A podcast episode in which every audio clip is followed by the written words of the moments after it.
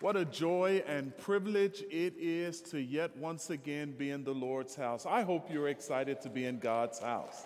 Amen. Amen.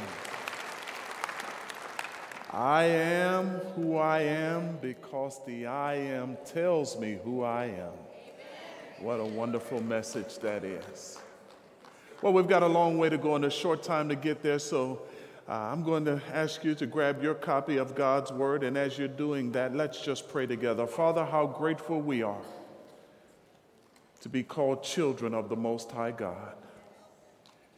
Thank you that you have loved us the way that you have loved us. You have protected us, you have provided for us, and you have granted us the privilege of gathering in this high holy place. May we not take our gathering for granted, but with attitudes of gratitude and hearts filled with praise, we will worship you. So now, Lord, as we turn our attention toward your word, speak, Lord Jesus. Challenge us from your word, convict us by your word, but ultimately, God, change us. Continue to shape and conform us into the image of your dear Son, Jesus Christ, that we might look more like him and less like the world. For his glory, we ask you for it all. And the people of God said, Amen. Well, First John chapter 4 is where I want to hang our hat. First John chapter 4, as we lift a new two part series called Love Does.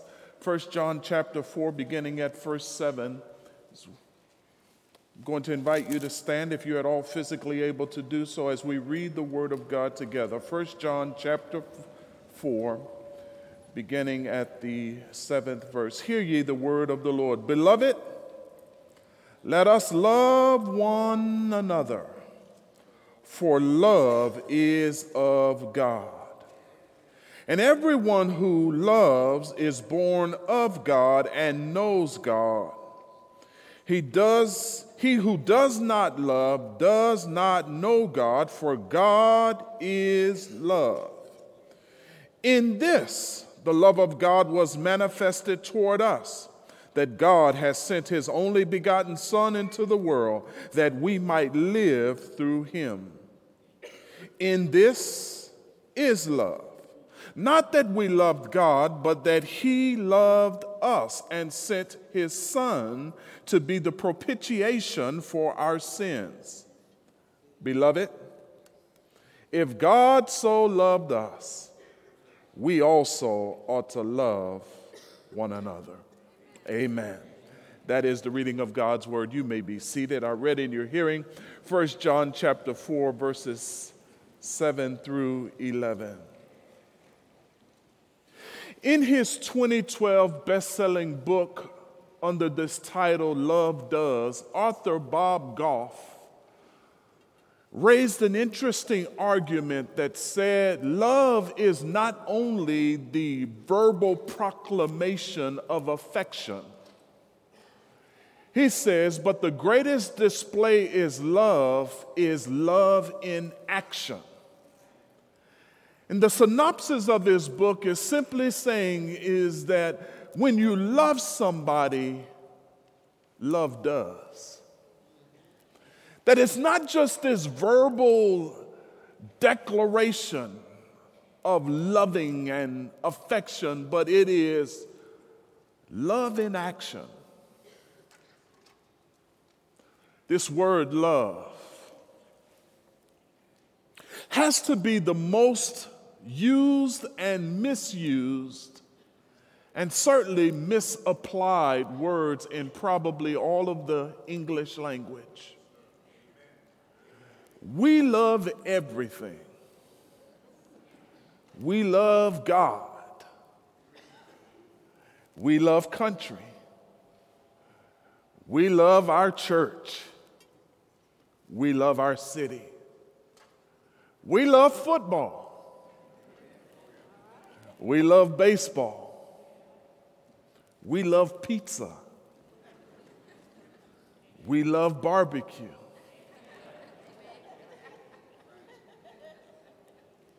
It's comical, but we use this term love so frequently that I'm convinced there are many of us who don't truly understand in totality what love actually means.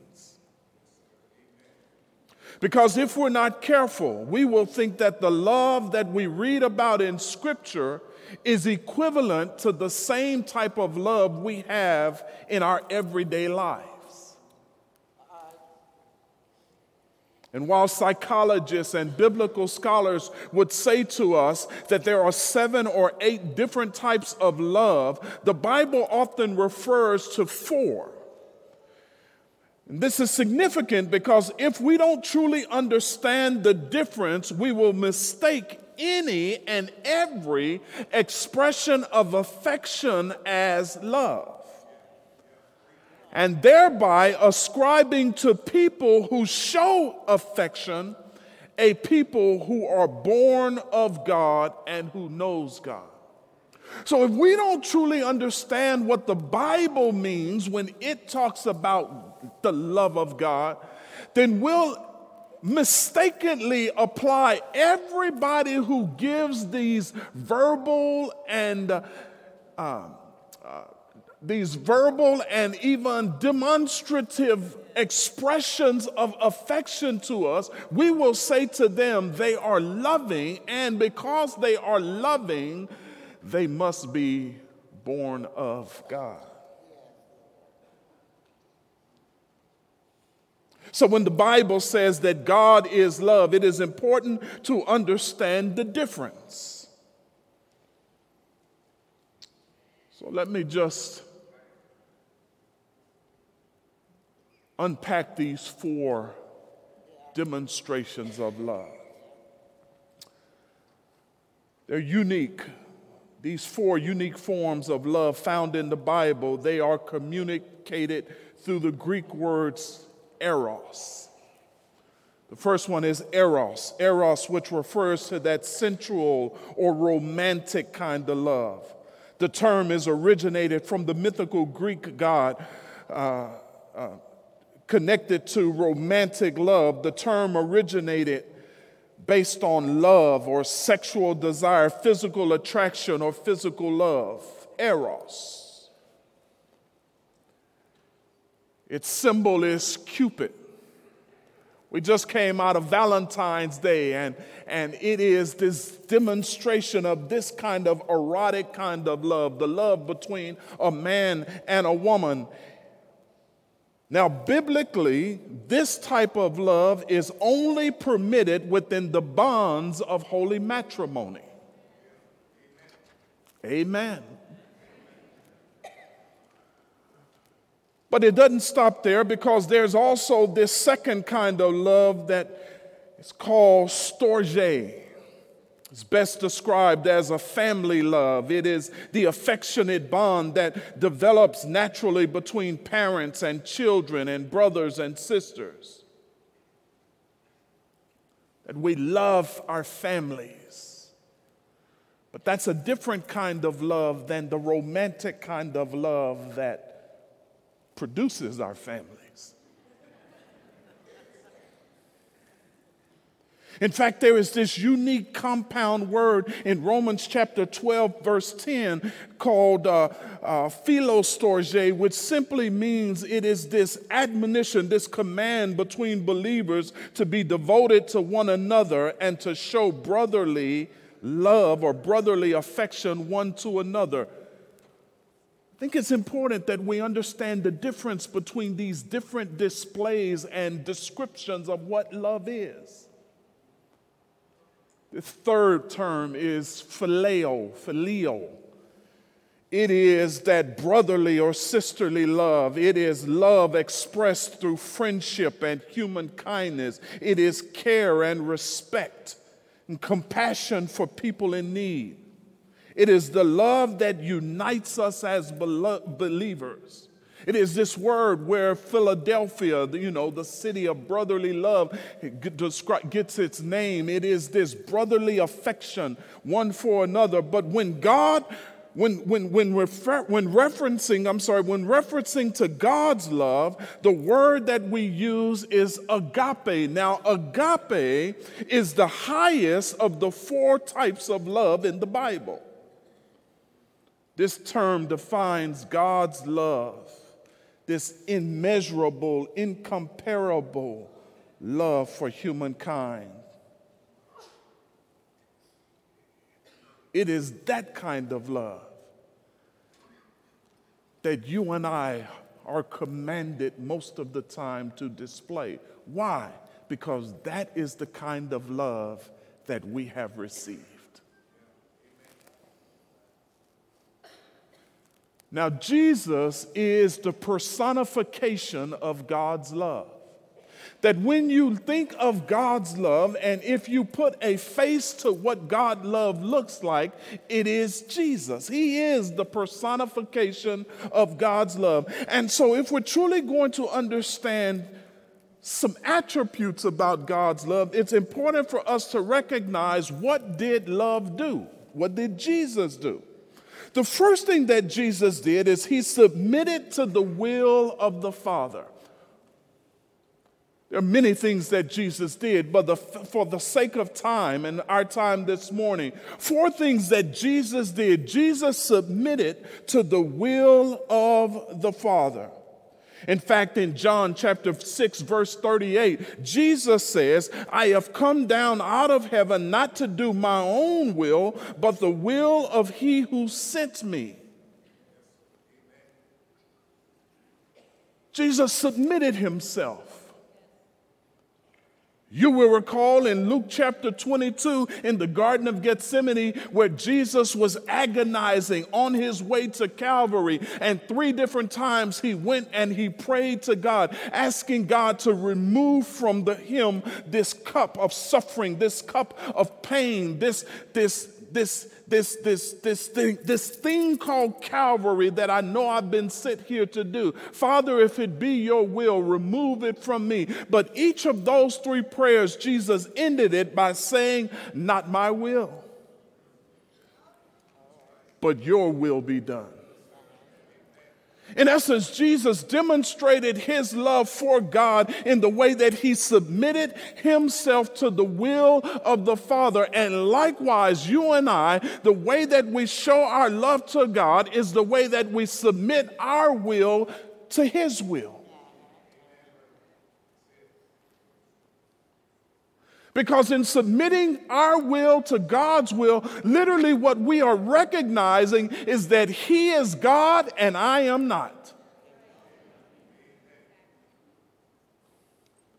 And at the end of the matter, it is simply this recognition of being able to declare, it's not about me.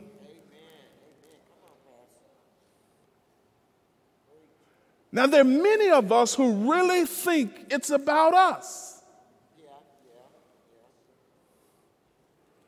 But if we're truly going to submit ourselves, which literally means I'm falling in line under the will of God, I am submitting myself. It is a willing decision that I make. I place my submission under the will of God which means that I no longer seek my will, I seek God's will. And so, what Jesus did is Jesus submitted himself to the will of the Father. Can I ask you a question? Is your will submitted to the will of the Father? Or is it really all about you?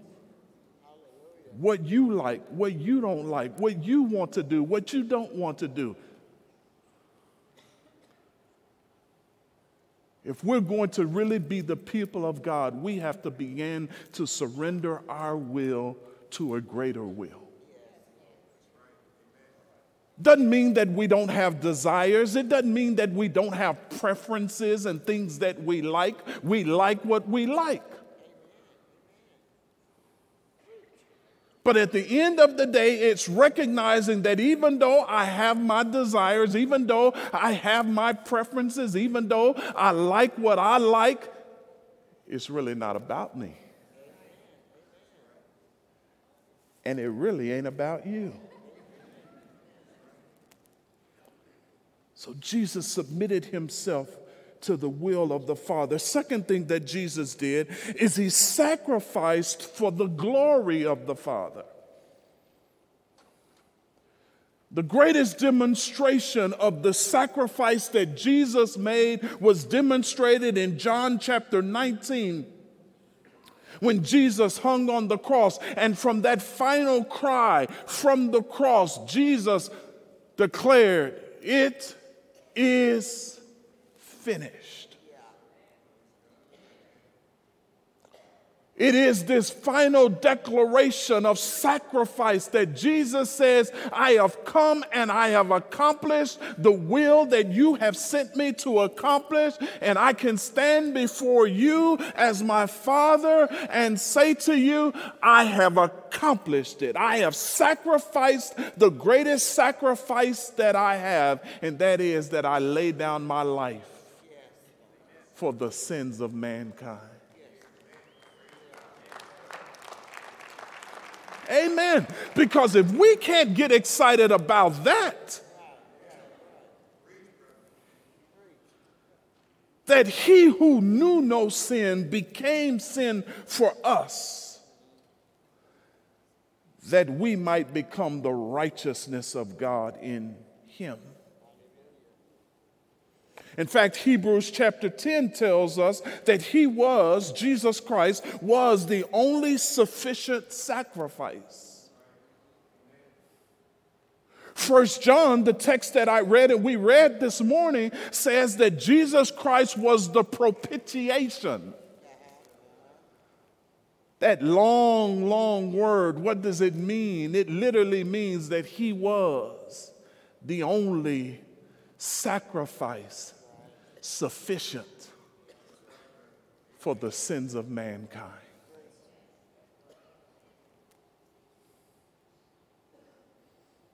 It's a song I, that we used to sing growing up. It says, I don't know why Jesus loved me. I don't know why Jesus cared. I don't know why he sacrificed his life. Oh, but I'm glad. So glad he did. He left his mighty throne in glory to bring to us a redemption story. Then he died, but he rose again just for me.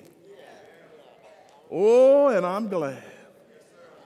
So glad that he did. Jesus came as a sacrificial offering. He came to sacrifice his life for the sins of mankind. He submitted his will. He sacrificed for the glory of God. Jesus made it clear that his only purpose was to bring glory to God. Can I ask you another question? Is the purpose of your life to bring God glory? I was once asked a question, and the question was simple. The question simply said, If your failure brought God glory, would you be willing to fail if God got the glory out of your failure? Now, the simple answer was, Of course, I'd be willing to fail so that God could be glory, but that goes against everything in my being because everything in my being wants to succeed. But the question cut me to the core because it forced me to ask myself Am I really living my life? Am I really doing what I'm doing for God's glory or am I doing it for my own glory? And I'll be honest with you, I didn't like the answer that I gave. Because while I was verbally saying, yes, I'd be willing to, to fail if it brought God glory, everything in my body said, but wait a minute. You don't want to fail. And what God did is He forced me to begin to ask myself, is this really about you? Or is this really about me? Because if I can receive glory by your failure, you ought to be willing to fail for me. And so I just need to ask a question. Just need to ask a question because I believe that we need to begin to ask ourselves individually and collectively do we really want God to be glorified or do we just want ourselves to be glorified?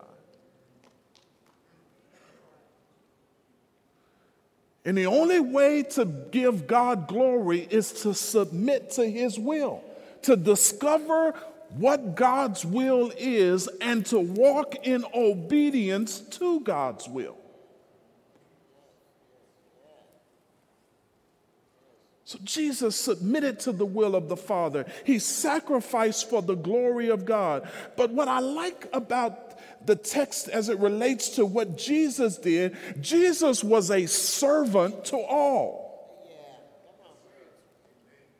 In fact, Jesus says in, in Mark chapter 10, he says to his disciples, Whoever desires to be first shall be servant to all.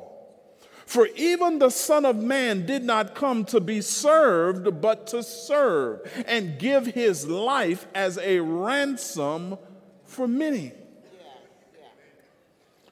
Jesus Christ was a servant.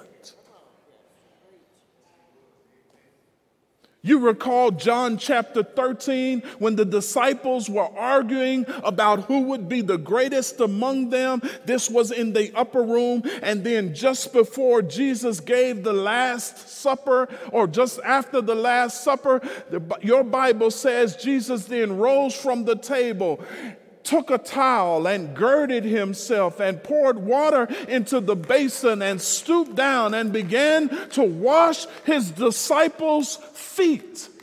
He modeled for them what it means to be a servant. And after he washed their feet, he said, Now go and do likewise. Listen, my friends, we have been called to be servants. There are a lot of us running around claiming that one day we want to hear Jesus, we want to hear God say, Well done, thy good and faithful servant. Don't we?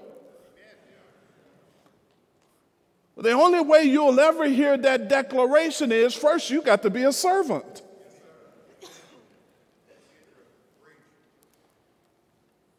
You've got to be a servant that does well,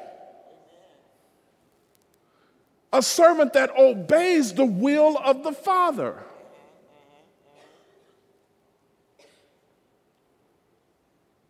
You know if you have a servant's heart by the way you respond when people treat you like a servant.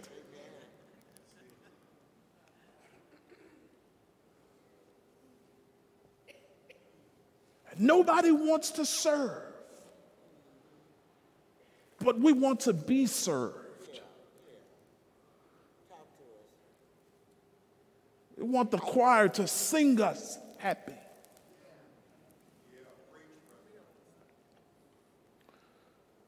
We want everything to be catered to our needs, our desires, our wants.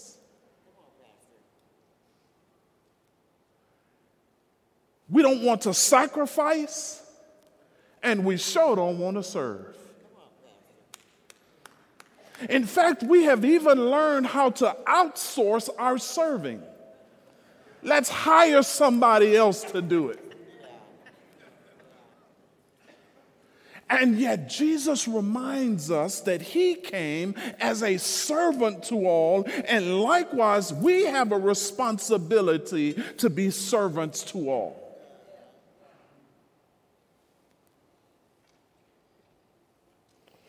Philippians 2 5 through 9 says it like this Let this mind be in you, which was also in Christ Jesus, who being in the form of God did not consider it robbery to be equal with God, but made himself of no reputation, taking the form of a servant and becoming and coming in the likeness of men, and being found in appearance as a man, here it is, he humbled himself and became obedient to the point of death, even death of the cross. Therefore, God has highly exalted him and given him a name which is above every name, that at the name of Jesus every knee shall bow of those in, of things in heaven and those things on earth and those under the earth, and every tongue shall confess that Jesus Christ is Lord to the glory of God the Father. Listen, my friends, Jesus has the greatest name, but Jesus was a servant. I've already asked you two questions. Let me ask you a third. Are you serving anybody? Or are you expecting everybody to serve you?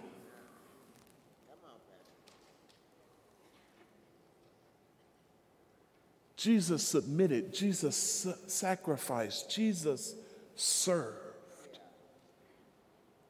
Who are you serving? And sometimes, even when we do serve, we have ulterior motives for serving. My father taught me early in life that your motives matter.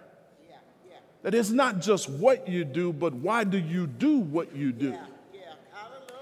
If you're doing what you're doing because you want pats on the back, or you're doing what you do because you like the praises of men, you do what you do seeking the positions that men give you, or you do what you do because of the paycheck that folk will give you. Listen, that is the wrong motives. We do what we do because what we do brings glory to God.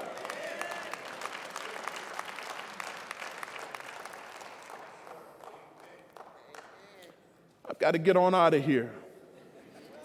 But Jesus submitted, Jesus sacrificed, Jesus served. But what I like most about what Jesus did is Jesus saved us from the wrath of God. Jesus saved us from the wrath of the Father. Now, are many of us who think that Jesus came to save us from the devil. Jesus didn't come to save us from the devil. The devil is already a defeated foe. Jesus came to save us from our sins. So God is holy, God is righteous, God is loving, but God is also just, which means that God must punish sin. And all of us have within us this nature of sin, this rebellion, this opposition, this disobedience that is an offense to this holy, righteous God. So, God, in His love for us, sent His Son Jesus Christ, who came as the offering, the sacrificial offering for my sins. He came to die. Because he was the only sufficient sacrifice that was capable of paying the price for my sins. He came to save us from the wrath of God. This God who has to punish sin. Somebody's got to pay for your sins. Either you, by faith, can have placed your faith and trust in Jesus Christ and allow Him to pay for your sins, or you've got to pay for your own sin.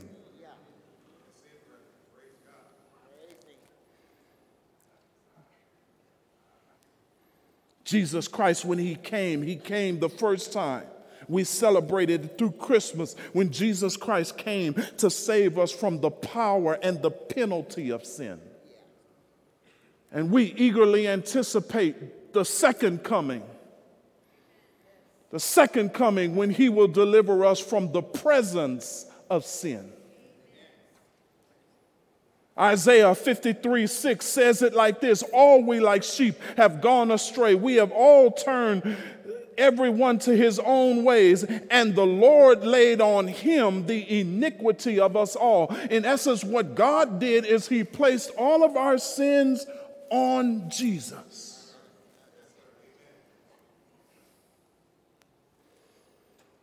He took our place. I know that don't excite y'all, but he took my place. It should have been me. It would have been me. It could have been me. Oh, but Jesus Christ died in my place.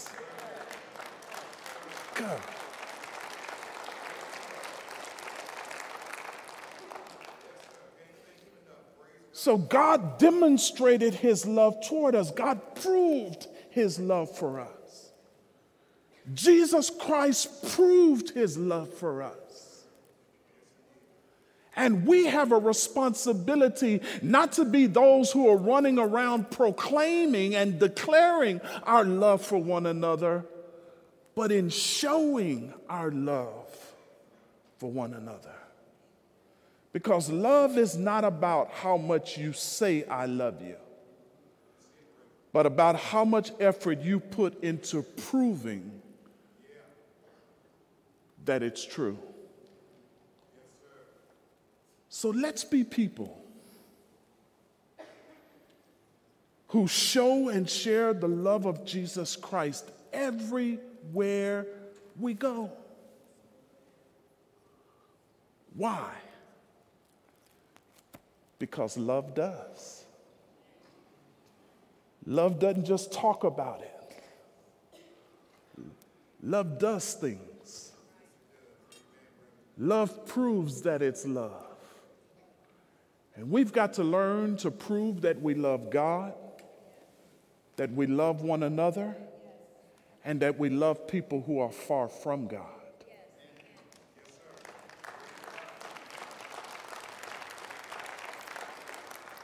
Because when we do that, it will then said of us, they are a church that's in the city, for the city for the glory of God. May that be said of us. Maybe you're here today and you've never placed your faith and trust in Jesus Christ. The ministry team is now moving back into place, if you're here today and you know that you have never experienced this love because you have never experienced Jesus, you can never truly understand the totality of God's love for us without experiencing Jesus because Jesus Christ is the personification of God's love toward us. And that the love that God has displayed toward us is available through Jesus Christ. And if you're here today and you've never placed your faith in Jesus Christ, let me invite you to come and make the most important decision in your life. As these men and women are coming, they love to pray with you, to encourage you, to help you make these the most important decision of your life. Maybe you don't feel comfortable coming forward. Then please, when you walk out these doors, stop at the connection point. There'll be, I mean, connection booth. There'll be people back there who would love to talk with you about how you might walk with Jesus. Maybe you're here today and you're just saying, listen, I know I need to do business with God at the altar. The altar is always available you're free to come and to do business with God. If you know there's some areas of your life where you've been walking in disobedience to God, and God is saying there's some stuff, there's some business you need to deal with me on, we invite you to come. The altar is available. Maybe you're looking for a church home and God is placing upon your heart this place to connect with that you might grow in your faith. Whatever God has so said to you, now is the time to respond as we stand all over the building.